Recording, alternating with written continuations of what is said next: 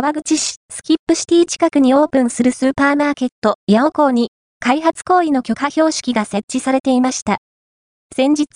スキップシティの裏側に広がる敷地内にスーパーマーケットのヤオコーがオープンするという情報を紹介しました。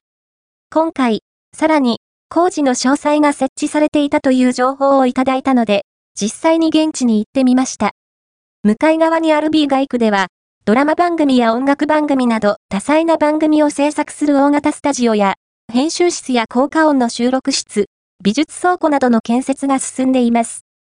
C2 街区においては、2023年12月の時点では、低い柵で囲まれているだけでしたが、現在は白い柵が設置されています。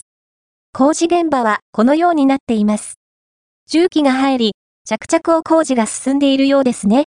白い柵には、都市計画法に基づく開発行為の許可標識なるものが設置されています。しっかりとヤオコーと明記されていますね。